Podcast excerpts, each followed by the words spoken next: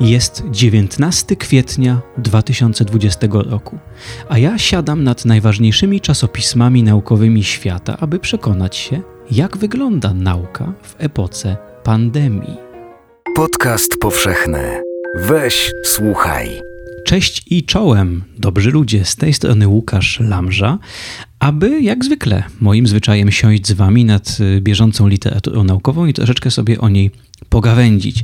Tym razem w dość szczególnej postaci. Y, postanowiłem pomówić rzeczywiście tylko i wyłącznie o tym, co nauka mówi o koronawirusie, o COVID-19, o poszukiwaniach szczepionki, o tym wszystkim, co chyba obecnie nas najbardziej interesuje w dorobku naukowym. Tymczasem to jest dosyć szczególna perspektywa, bo kiedy zajrzeć do czasopism naukowych świata, takich jak Nature, jak Science, jak Cell, jak Lancet, jak wszystkie inne, to tam dzieje się to, co zawsze. Jest e, takie piękne francuskie powiedzenie, którego nie będę cytował w oryginale, żeby nie kaleczyć tego pięknego języka, ale e, brzmi ono: im bardziej się rzeczy zmieniają, tym bardziej są takie same. A więc e, pierwsza obserwacja jest taka, że dzieje się po staremu, czyli naukowcy donoszą i o wydarzeniach w fizyce cząstek i o geologii, a nawet czasopisma medyczne donoszą nie tylko o badaniach nad koronawirusem, ale i też, jak tu patrzę, nad operacjami trzustki, nad nowotworami oczywiście i wszystkim innym. Także jeśli się spodziewacie, że wszyscy rzucili swoje dotychczasowe zajęcia, aby zająć się tylko i wyłącznie koronawirusem, to się mylicie. Natomiast pewne zmiany są i ten wysiłek społeczności naukowej naprawdę jest imponujący. Zaraz jak się wchodzi na, no, myślę, że podstawowe wrota do świata nauki dla większości użytkowników nauki, jakim jest portal wyszukiwarka Google Scholar, to jest, tak jak, to jest taka lustrzana wersja wyszukiwarki Google, która poszukuje jednak wyłącznie w artykułach naukowych. Tam mamy pierwszą nowinkę, dlatego że tuż pod oknem wyszukiwania na stronie, ja tu będę sobie w międzyczasie klikał, żeby się upewniać, na stronie Scholara znajduje się taka niewielka belka y, z odnośnikami do artykułów tylko i wyłącznie o y, COVID-19 i o nowym koronawirusie do 12 Y, ważnych źródeł naukowych. Tam mamy NAME, czyli New England Journal of Medicine, mamy tam Cell, mamy tam BMJ, czyli British Medical Journal. Krótko mówiąc, osoby wchodzące na ten portal, żeby dowiedzieć się co nowego w nauce, trafiają od razu na gigantyczne repozytorium danych wyłącznie na temat koronawirusa. I dobrze, pewnie po to tutaj głównie dzisiaj zaglądają ludzie. Druga ważna informacja, i to jest coś, co rzeczywiście uległo zmianie. Mm, wszystkie Badania naukowe publikowane w tych i innych czasopismach są dostępne otwarcie, bez rejestrowania się, bez uiszczania opłat. Y, ci z Was, Ci z Was, którzy próbowali kiedykolwiek przeczytać jakiś artykuł naukowy, prawdopodobnie natrafili na mur, na mur płatniczy, czyli na paywall. Y, za pojedynczy artykuł naukowy, za przeczytanie jednego artykułu trzeba czasami i 20 i 30 dolarów zapłacić. Tym razem wydawcy, bo to oni narzucają ceny, wydawcy wspaniałomyślnie zgodzili się na to, aby w tym temacie tak ważnym nie pobierać żadnych opłat, niczym nie ograniczać dostępu do nauki na temat koronawirusa. Także jeżeli jesteście zainteresowani, to nie natraficie na żadne ograniczenia w poszukiwaniu rzetelnej naukowej wiedzy na temat koronawirusa. Ok, i to, są, to jest nowinka. To są dwie nowinki. Natomiast y, oprócz tego powiem Wam szczerze, że jest dość silnie po staremu. No więc co mam na myśli? No, pierwsza ważna cecha nauki, która wyłazi przy tej okazji, to taka, że nie ma jednego głosu nauki, nie ma jednej społeczności naukowej, tylko wiele y, niezależnych od siebie głosów. Z jednej strony wpływa to na to, o czym piszą naukowcy. Każdy pisze o swoim.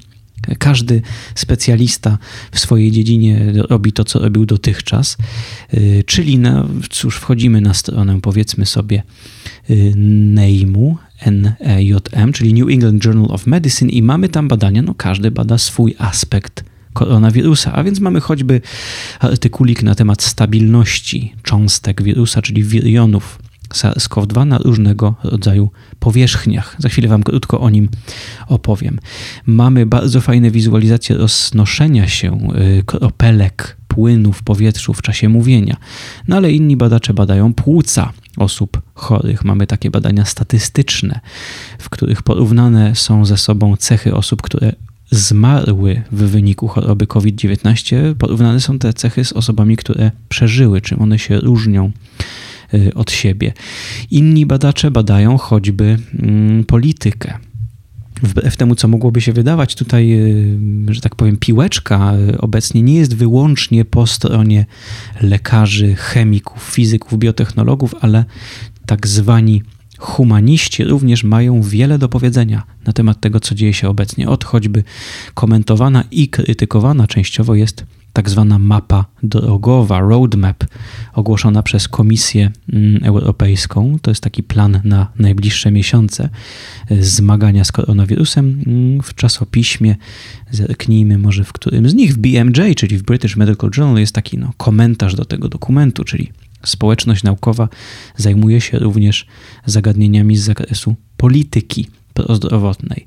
Mamy o poszukiwaniach szczepionki, oczywiście, o czym Wam za chwilę opowiem. Mamy o zachowaniach ludzkich w czasie mm, wymuszonej kwarantanny. Także naprawdę każdy y, naukowiec, y, który choć trochę bada rzeczy związane z, ze zdrowiem, z epidemiami, z wirusami, jakoś tam się powolutku do tego dorzuca, a pozostali robią swoje informując nas choćby bardzo ciekawie o asymetrii materii, antymaterii we wszechświecie, ale o tym będę Wam musiał opowiedzieć chyba innym razem. Mamy więc wielogłos. Druga ważna sprawa, warto sobie też o tym przypomnieć, mm, ten wielogłos nie zawsze składa się ze sobą, czyli to, co jest napisane w jednym tekście, niekoniecznie musi zgadzać się z tym, co jest napisane w innym. Nauka zawsze obciążona jest pewnym stopniem niepewności, więc może się zdarzyć, że w jednym artykule stwierdzane jest A, a w innym no, A prim, a inna wersja. I nie jest w tym, nie ma w tym nic dziwnego, nie jest to niepokojące. Tak działa nauka. Y, z drugiej strony warto pamiętać o kolejnej rzeczy. W czasopismach naukowych publikowane są nie tylko artykuły naukowe i warto o tym pamiętać. Mm, dzisiaj bardzo chętnie cytujemy naukowców z ich wypowiedziami i z ich e, opiniami. Tymczasem jest bardzo, ważne, bardzo ważne rozróżnienie, o którym ja czasami mówię, ale chciałbym je dzisiaj podkreślić. W czasopismach naukowych publikowane są A artykuły naukowe, B inne teksty.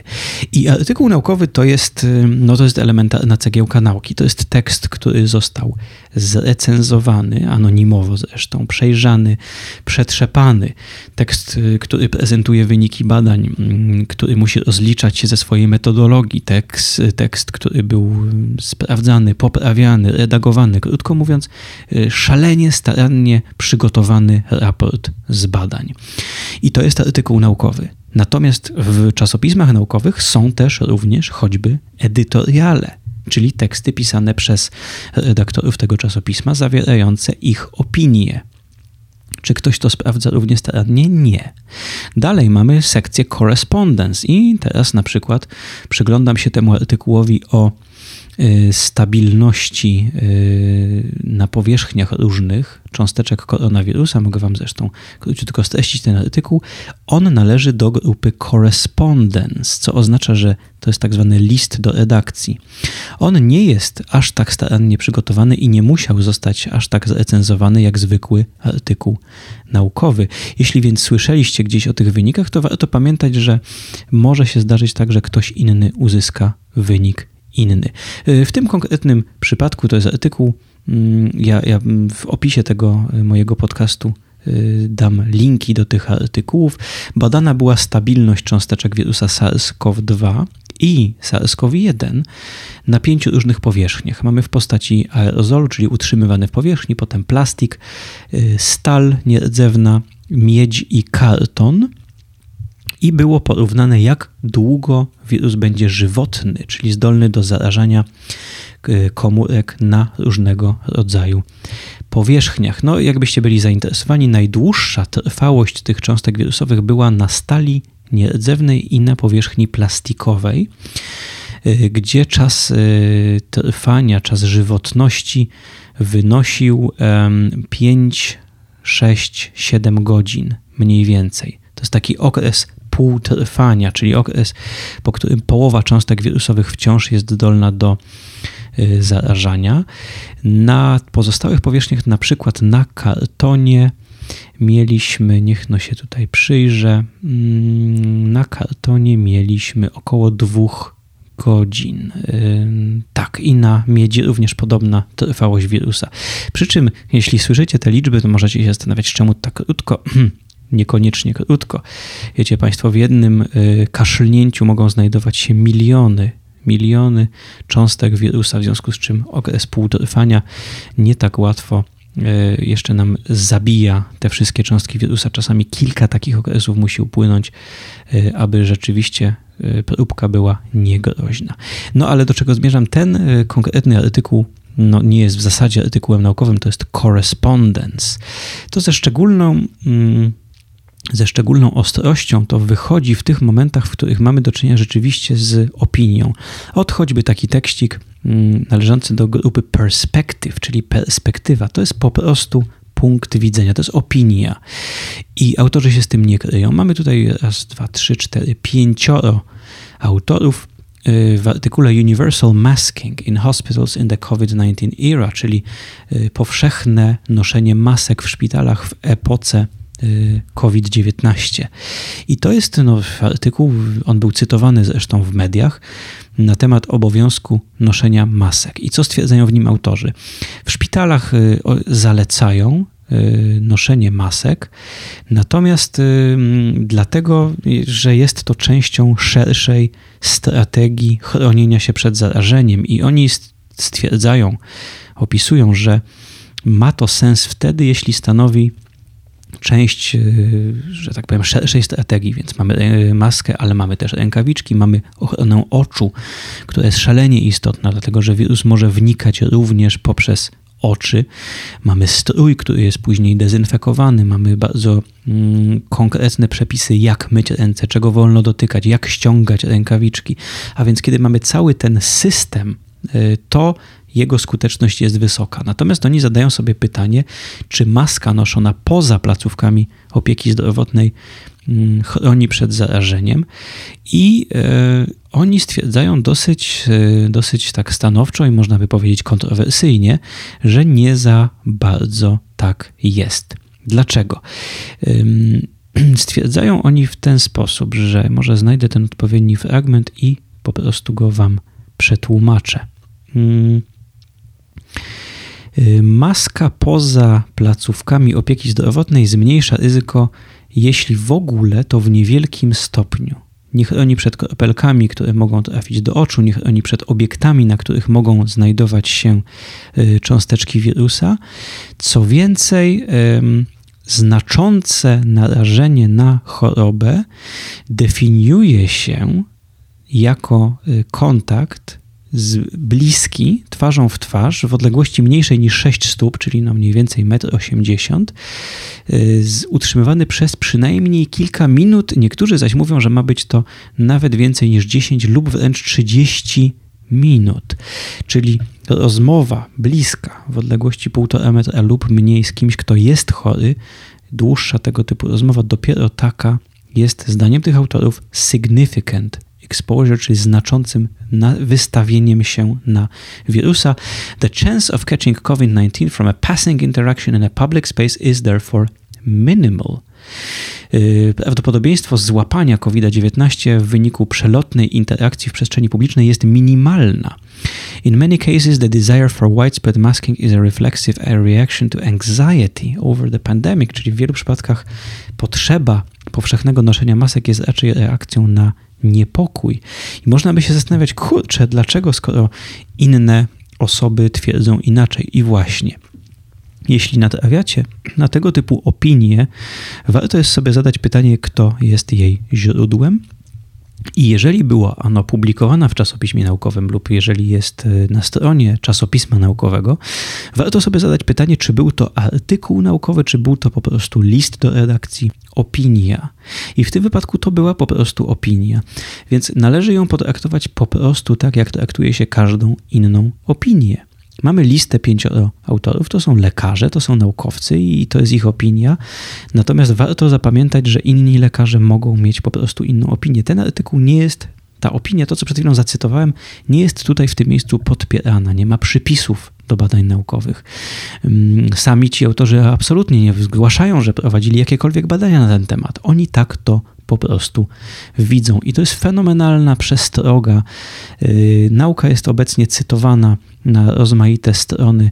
Dowiadujemy się mnóstwo. Ten naukowiec powiedział tak, ten powiedział inaczej. Pamiętajcie, spróbujcie do tego dojść. Jeżeli coś jest ważne, yy, zajrzyjcie, czy w tym źródle, które czytacie, yy, czy ktoś powołuje się na taką informację, czy to było w artykule naukowym, czy to nie był artykuł naukowy, a tylko opinion. Jeśli Państwo słyszą zresztą w tle jakieś ruchy, to tylko informuję, to jest przeciąganie się mojego psa. Proszę się nie przejmować szumami i wzdychaniami w tle. Nic to, idziemy dalej. Mm, nie ma absolutnie sensu, żebym spróbował streścić dla Was, co rzeczywiście już mówi nauka, czyli mówię w tym momencie już o artykułach naukowych, dlatego że jest to, tak jak już mówiłem, wielogłos. Mm, to są dziesiątki, dziesiątki artykułów naukowych y, tylko z ostatniego tygodnia, z ostatnich tygodni. Próbowałem to przejrzeć i wytwo wytworzyć dla Was jakieś podsumowanie, ale było to absolutnie niemożliwe, nie dało się. To są najróżniejsze tematy, od sasa do lasa. Mm, może opowiem Wam o cóż, o dwóch tekstach, o dwóch tekstach, które wydają mi się dosyć e, interesujące. Jeden z nich to jest e, tekst na temat poszukiwania szczepionki. To jest tekst typu review, mm, czyli taki no przegląd, e, takie, takie podsumowanie. Tekst z 9 kwietnia, czyli sprzed obecnie, kiedy to nagrywam, 10 dni. Dla Państwa pewnie to jest tekst sprzed no już około dwóch tygodni. To jest jeden z nich, a drugi z nich to jest badanie Mm, nad samym wirusem. Y, to jest badanie nad y, tak zwanym transkryptomem, czyli zbiorem wszystkich odczytów genetycznych z, z genomu wirusa. Y, jest jednym z przykładów artykułów, które obecnie są publikowane. I y, dlaczego te dwa akurat? No ten na temat szczepionek, dlatego że jest to rzeczywiście dosyć interesujące, ale też mówi nam troszeczkę o tempie badań naukowych. A ten o poznawaniu wirusa właściwie z podobnego powodu. No więc już, już wam mówię, już nie trzymam was w niepewności.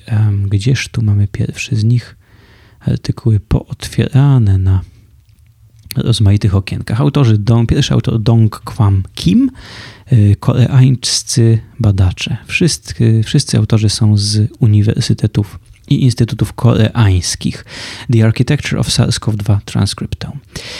Um, cóż ten artykuł o czym on jest. No więc, y, jak być może już wiecie, sam genom nowego koronawirusa został opisany już dosyć wcześnie, wiele miesięcy temu. Pierwsze wersje mieliśmy już w grudniu, natomiast pierwsze takie solidne, opublikowane wersje w styczniu.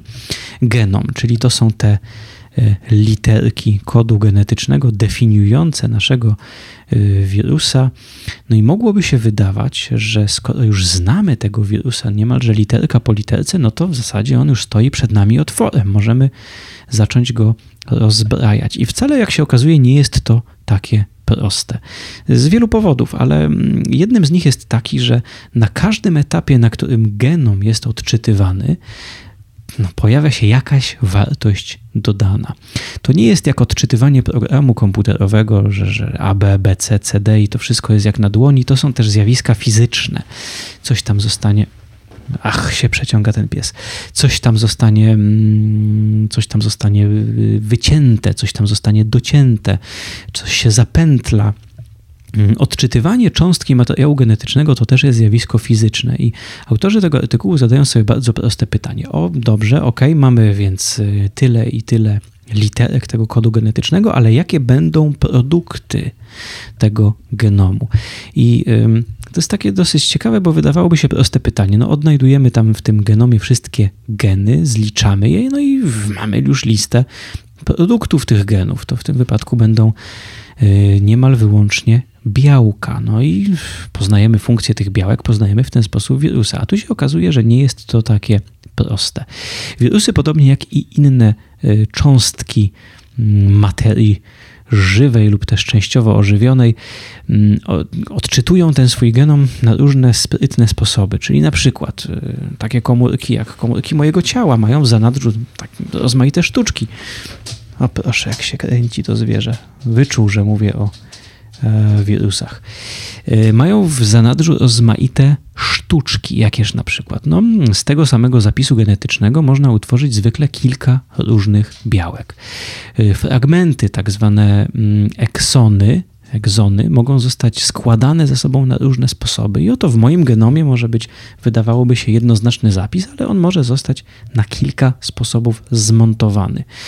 Również i bakterie, również i wirusy mają takie swoje różne sztuczki, dzięki którym z jednego zapisu genetycznego można wycisnąć wiele różnych produktów. I dopóki się nie sprawdzi, co tam zaszło, tak naprawdę, w momencie odczytywania nie wiemy, ile tych produktów jest, jakie one są, co tam się w nich y, kryje. I ci autorzy stwierdzają, że no mimo, że w takich powszechnie publikowanych wersjach y, genomu znajduje się 10 y, produktów genomicznych, oni stwierdzają, niech no policzę, oni je wypisują, tutaj mamy raz, dwa, trzy, cztery, pięć, sześć, siedem, osiem, dziewięć, dziesięć, oni mówią, że jest ich nawet 12 lub 13. Co to oznacza?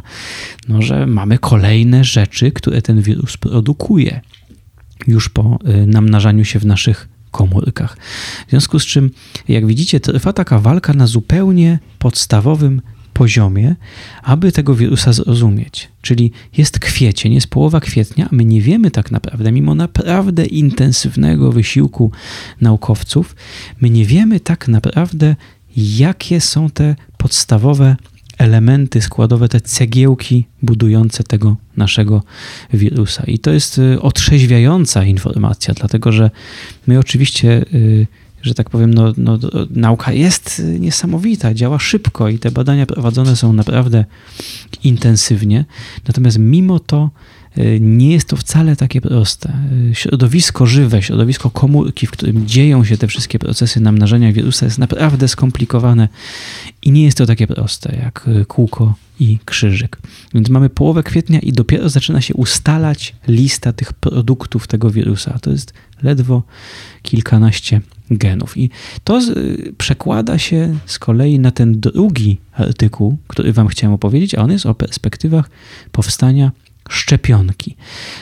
To jest taki artykuł y, przeglądowy, jak już mówiłem, czyli e, review, e, przegląd dotyczący tylko i wyłącznie perspektyw powstania wirusa. The COVID-19 Vaccine Development Landscape, czyli krajobraz rozwoju szczepionki na COVID-19. Artykuł z 9 kwietnia, więc on jest względnie świeży. Mm, autorzy podsumowują tutaj wszystkie znane im, odnalezione przez nich w literaturze, w ogłoszeniach, w obwieszczeniach laboratoriów z całego świata próby wytworzenia szczepionki. I y, oni to podsumowują w takich różnych y, kategoriach, na różnym etapie są te y, badania. Łącznie oni opisują 115 prób stworzenia szczepionki. Mogłoby się wydawać, kurczę, 115 mm, aż e, niezależnych prób stworzenia szczepionki, no to już niedługo będziemy którąś z nich mieć. Otóż no, nie jest to takie proste. Przede wszystkim tak, spośród tych 115 e, doniesień, które znaleziono, tylko 78 e, to są potwierdzone jako aktywne, czyli no, pozostałe 37 przypadków to są sytuacje, kiedy ktoś ogłosił jakieś laboratorium, ale potem milczenie, nie odpowiadali na maile, nie dało się tego w żaden sposób potwierdzić, nie publikują żadnych informacji na ten temat, albo to robią w, już niejawnie, albo to nie, tego nie robią. Tylko 78 przypadków mm, jest potwierdzonych, z czego 73 jest mm, na etapie takim, no, powiedziałbym, istotnym, czyli prowadzone są już nie takie badania wstępne, tylko rzeczywiście już jest projekt stworzenia szczepionki. No ale dobrze, 73 wydawałoby się mm, dość dużo, prawda? 73 próby. Natomiast w tym momencie wkracza taka dosyć istotna rzecz, jaką są etapy badań klinicznych. Otóż każdy lek, każda interwencja y, terapeutyczna, farmakologiczna musi przejść przez pewne etapy badań. I to są y, badania przedkliniczne, później kliniczne, i dopiero kiedy one wszystkie się ukończą, można coś legalnie podawać y, pacjentom. No więc na czym polega problem? No to nie jest takie wcale proste. Y, zwykle się te badania się dzieli na różne y, etapy. Najczęściej się mówi o takich trzech głównych etapach badań klinicznych, jeszcze wcześniej są badania przedkliniczne. Te etapy można by podzielić tak. No mamy etap badawczy, y, exploratory stage. Mm, etap badawczy to jest wtedy, kiedy w ogóle przygotowujemy model, przygotowujemy sposób myślenia o szczepionce, bo szczepionkę można wykonać na kilka sposobów. Y, elementem szczepionki może być unieczynniony wirus, cały on, mm, natomiast unieczynniony, czyli na przykład y, cała cząstka wirusa, ale bez genomu w środku, czyli coś, co będziemy podawać, y, układ odpornościowy będzie się przyzwyczajał do tej otoczki, nauczy się ją wykrywać, natomiast tam w środku nie ma tego, co tak naprawdę nam szkodzi. Y, mogą być to fragmenty, czyli na przykład jakiś mały fragmencik tej otoczki wirusowej, jakieś pojedyncze białko, mogą być to jakieś segmenty tego i są, no jest cała masa różnego typu metod produkowania szczepionek i typów szczepionek. I to jest ten etap exploratory, czyli mm, trwają badania nad tym, co by tu można zrobić. Y, na tym etapie powstaje taki no, plan szczepionki. Później mamy etap badań przedklinicznych, kiedy to testujemy naszą szczepionkę, ale testujemy ją jeszcze na komórkach in vitro, czyli w szkle, czyli testujemy to na, na komórkach, no powiedzmy sobie komórkach żyjących, natomiast nie na żywym organizmie. Na tym etapie możemy też prowadzić próby na zwierzętach i to są te dwa etapy, które jak się okazuje zajmują wciąż jeszcze większość laboratoriów na świecie, dlatego że w tym artykule wymienionych jest tylko niech no spojrzę, pięć, pięć y, badań z tych 73 potwierdzonych porządnie, które weszły w ogóle do etapy badań klinicznych. Pozostałe utknęły, znaczy utknęły, trwają badania, ale wciąż są jeszcze na tym etapie badań przedklinicznych, co oznacza, że nie ma jeszcze w ogóle mowy o podawaniu ich ludziom. Y, pięć mamy badań w etapie, w pierwszej fazie badań klinicznych, ale jest to, no cóż, zawsze faza najszybsza. Na czym polega pierwszy etap badań klinicznych? To jest pierwsze ostrożne podawanie y, tej szczepionki, w tym wypadku to może być lek, szczepionki y, ludziom. To są pojedyncze osoby, czasami to jest 5-10 osób wręcz, które zgłaszają się do wzięcia udziału w takim eksperymencie medycznym. Czasami podaje się tym osobom te próbki w zmniejszonej dawce, czyli bada się, czy zaczynamy ostrożnie, powolutku wkraczać w rzeczywistość ludzką. Y, jeżeli wiem, jednostka aktywna to jest 100 jednostek, to my najpierw podajemy 10 i czekamy, no co, 3 dni, 5 dni, tydzień, co się wydarzy. Potem 20, 50, 100. Tego się nie da przyspieszyć. Jeżeli chcemy, żeby to było bezpieczne, to nie możemy od razu podać tego dwóm tysiącom osób w pełnej dawce i tydzień później ogłosić, wszystko jest OK. A więc pierwszy etap to jest to, co się dzieje obecnie w pięciu przypadkach na całym świecie. Podawane jest to na próbę mm, ludziom, pojedynczym osobom. Później na drugim etapie badań klinicznych, jeśli ta pierwsza faza okaże się bezpieczna i w minimalnym choćby stopniu funkcjonalna, na drugim etapie będziemy badać, czy to działa. I na drugim etapie on normalnie trwa miesiącami. Y, na drugim etapie będziemy mm, badać, czy, czy jest to skuteczne, czyli czy te osoby rzeczywiście zaszczepione y, nabrały odporności. Będziemy badać to w krwi, być może będą przeprowadzane jakieś próby zarażenia y, w jakiś bezpieczny sposób, może na hodowlach tkanek. Na drugim etapie w każdym razie będzie to weryfikowane, czy to rzeczywiście ma prawo działać, czy to rzeczywiście działa.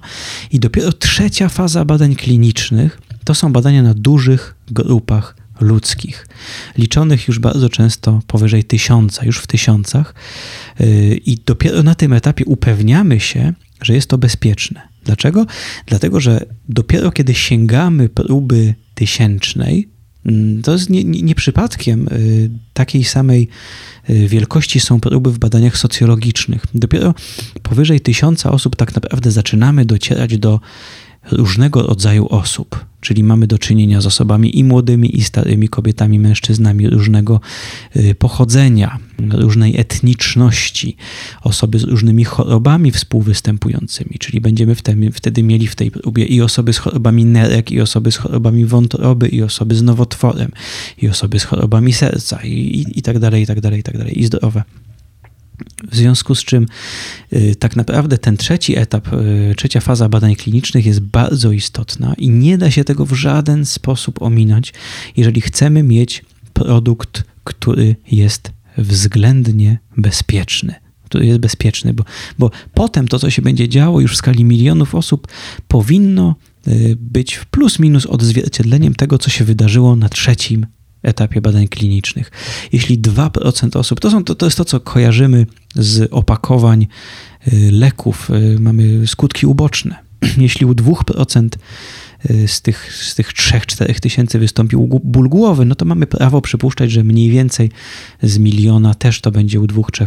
Ale to naprawdę wymaga przeprowadzenia tych badań na dużej grupie ludzkiej. I to nie jest wcale proste. Tych ludzi musimy pozyskać do badania.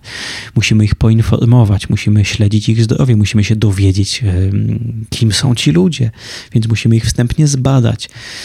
Musimy przygotować dla nich tę szczepionkę, a później musimy monitorować ich stan zdrowia przez jakiś czas. I biorąc to wszystko pod uwagę, firmy, które przeprowadzają tych y, pięć badań klinicznych już na tej, na tej, w tej fazie pierwszej, przygotowawczej, chyba z tego co widzę, najszybsze mm, i to jest, no cóż, praktycznie rzecz biorąc, reklama z ich strony, ale najszybsze oszacowanie, kiedy można by próbować pierwszym ludziom już podawać te szczepionki, to jest początek roku 2021.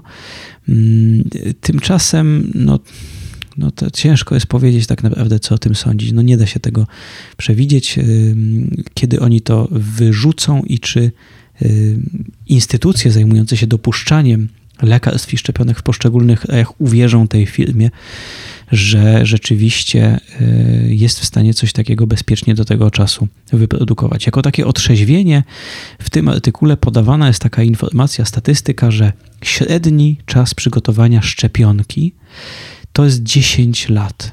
Tyle wynosi średnio czas od momentu rozpoczęcia pracy nad daną szczepionką do wprowadzenia jej do użytku. To jest 10 lat.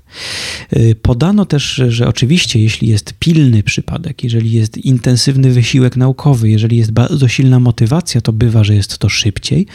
Podawany jest tutaj przypadek pięcioletniej, y, pięcioletniego czasu oczekiwania na szczepionkę przeciwko wirusowi Ebola. Y, to jest y, epidemia, z którą mieliśmy do czynienia niedawno. Ona do pewnego stopnia jeszcze tam dogasa. Y, pięć lat, proszę Państwa, to było w przypadku rzeczywiście no, intensywnego międzynarodowego wysiłku. Pytanie, jak to jest, jak to się ma do tego, co głoszone jest teraz, że być może już za rok będzie szczepionka przeciwko COVID-19. Miejmy nadzieję, że ktoś to kontroluje i że y, w przyszłości, kiedy już ktoś ogłosi powstanie tej szczepionki, zostanie jawnie, otwarcie, publicznie, y, również przed społecznością naukową zadane pytanie, jak dokładnie doszło do tego, że ten czas trwania, y, czas przygotowywania szczepionki został aż tak bardzo skrócony. No i to właściwie tyle z mojej strony. Tych badań jest oczywiście mnóstwo. Ja nie będę wszystkich ich e, czytał ani opowiadał, to jest wielogłos. Natomiast e, tym jakby chciałbym zakończyć. To się dzieje, to trwa. Od nauki nie można spodziewać się tego, że będzie działała z dnia na dzień, z tygodnia na tydzień, e, przynosząc nam błyskawiczne, zero-jedynkowe rozwiązania. Więc zakończę, mm, zakończę może takim podsumowaniem. Nauka jest y, w epoce pandemii dokładnie taka sama jak zawsze, czyli jest y, po pierwsze jest wielogłosem, wielogłosem składającym się z treści lepiej y, przemyślanych, dokładniej zbadanych i to są właśnie artykuły naukowe i również z tych treści troszeczkę mniej pewnych, y, wygłaszanych po prostu jako opinie i o tym trzeba koniecznie pamiętać. Po drugie jest czymś, co dzieje się powoli. Nauka nie znosi pośpiechu. Jeśli przeprowadzaliście kiedyś jakiekolwiek własne badania, czy to naukowe, czy półnaukowe, czy był to choćby projekt y, w szkole robiony jakąś metodą zbliżoną do naukowej, wiecie doskonale, że w pośpiechu nigdy nic się nie udaje. W pośpiechu można uzyskać tylko pomyłki, głupie błędy i niedokładne wyniki. Nauka nie może dziać się znacznie szybciej niż dzieje się normalnie. I jeżeli się wydaje, że działa dużo szybciej, to jest y, niestety spore ryzyko, że dzieje się y, niestaranniej. Jest to szczególnie istotne w przypadku badań medycznych. Pamiętajcie o tym. Poczytajcie sobie, poprzeglądajcie zresztą sami, jak wyglądają badania kliniczne. Y, procedury badań klinicznych są dostępne jawnie w internecie. Jeżeli więc macie ochotę, możecie się przyjrzeć temu, jak wygląda jakieś normalne badanie kliniczne, dosłownie miesiąc po miesiącu i sami sobie wyrobić na ten temat zdanie. Dzięki, że byliście tu ze mną. Y, życzę Wam y, spokojnego dnia, miłych najbliższych tygodni, miesięcy i lat. Już niedługo, proszę Państwa, spotkamy się w odcinku podobnym do tego będzie to nauka po epoce pandemii, czego sobie i Wam wszystkim życzę. Dzięki wielkie i do usłyszenia. Weź, słuchaj, czyli podcast powszechny. Muzyka Aleksander Nakarada.